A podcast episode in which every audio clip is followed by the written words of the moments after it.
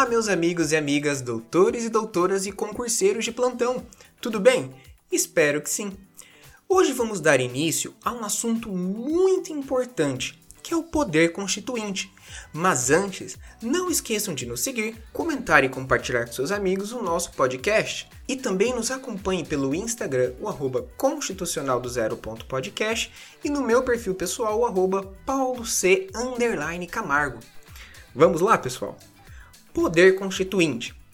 De acordo com Alexandre de Moraes, o poder constituinte é a manifestação soberana da suprema vontade política de um povo, social e juridicamente organizado.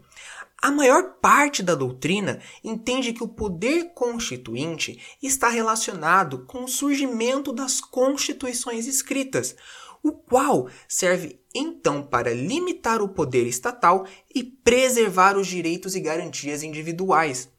Então, o poder constituinte é o responsável pela criação ou elaboração de uma Constituição, bem como por uma reforma ou mutação, ou seja, é a expressão da vontade suprema do povo, social e juridicamente organizado. O poder constituinte ou melhor dizendo, o poder do povo está disciplinado logo no primeiro artigo, em seu parágrafo único da Constituição, que assim estipula: todo o poder emana do povo, que o exerce por meio de representantes eleitos ou diretamente, nos termos desta Constituição. Mas atenção! Não confunda o poder constituinte com os poderes constituídos. São coisas distintas. O poder constituinte é a existência de um poder de origem popular que pode elaborar ou modificar uma Constituição.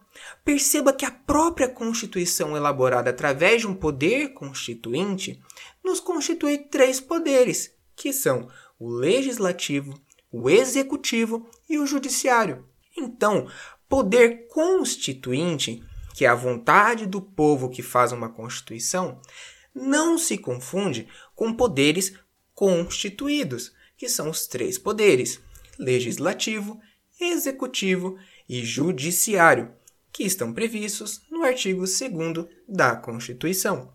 Mas aí você me pergunta: quem é o titular do poder constituinte?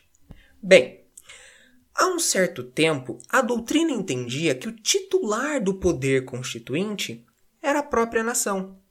Atualmente, a doutrina entende que o titular é o povo, uma vez que o poder constituinte é uma manifestação soberana da vontade de um povo. Quando se fala que o titular do poder constituinte é o povo, significa dizer que se trata de um conceito muito mais abrangente do que a própria nação. Isso porque a vontade constituinte é a vontade do povo, expressada por meio de seus representantes. Mas não se deve confundir o titular do poder constituinte, que é o povo, com quem exerce o poder constituinte, e para diferenciar esses institutos, é necessário trazer as palavras de Manuel Gonçalves Ferreira Filho, de que o povo pode ser reconhecido como titular do poder constituinte, mas não é jamais quem o exerce.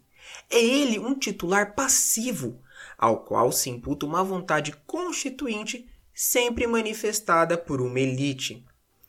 E quem é o povo? Povo são aqueles que estão descritos no artigo 12 da Constituição Federal. Então, esse artigo explica quem são os brasileiros natos, naturalizados e equiparados. Vocês notaram como uma aula liga a outra? Nesse caso, nós vimos quanto à nacionalidade alguns episódios atrás que interfere justamente nesse conceito de povo que está ligado ao poder constituinte. Então, para que vocês tenham uma noção maior de quem são esses brasileiros natos, naturalizados e equiparados, para assim se chegar a esse conceito de povo, não esqueçam de dar uma olhada no nosso episódio sobre nacionalidade, tá bom?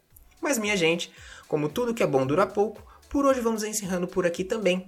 Mas me diga, gostaram do episódio de hoje?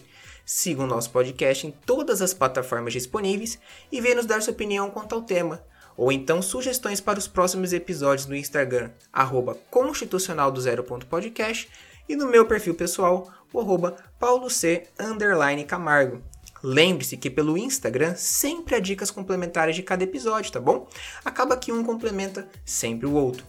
Então é isso, meu povo. Um forte abraço e até a próxima.